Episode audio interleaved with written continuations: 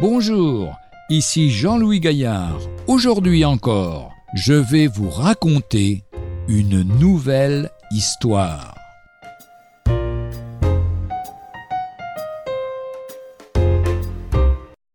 Aucune exception.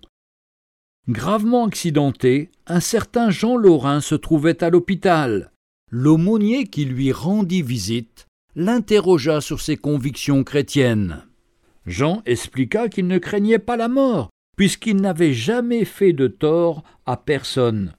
Le visiteur l'écouta sans le contredire, puis lui proposa de lire avec lui quelques portions de la Bible. Pas d'objection, et l'aumônier lut lentement.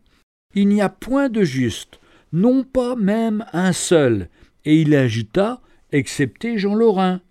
Il n'y a personne qui ait de l'intelligence, il n'y a personne qui recherche Dieu excepté Jean Lorrain. Ils se sont tous égarés, ils se sont tous ensemble rendus inutiles, excepté Jean Lorrain. Il n'y a pas de différence, car tous ont péché et sont privés de la gloire de Dieu, excepté Arrêtez, arrêtez, supplia le malade d'un ton angoissé.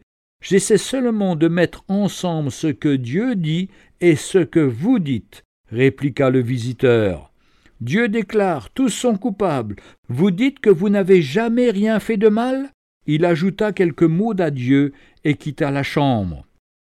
Quelques jours après, l'aumônier revint et fut étonné de voir un visage heureux. Jean l'attendait avec impatience. Il avait réalisé quelle était sa véritable situation vis-à-vis -vis de Dieu et avait accepté le salut que Jésus donne. Évangile de Luc, chapitre 5, versets 31 à 32. Ce ne sont pas ceux qui se portent bien qui ont besoin de médecins, mais les malades. Je ne suis pas venu appeler à la repentance des justes, mais des pécheurs.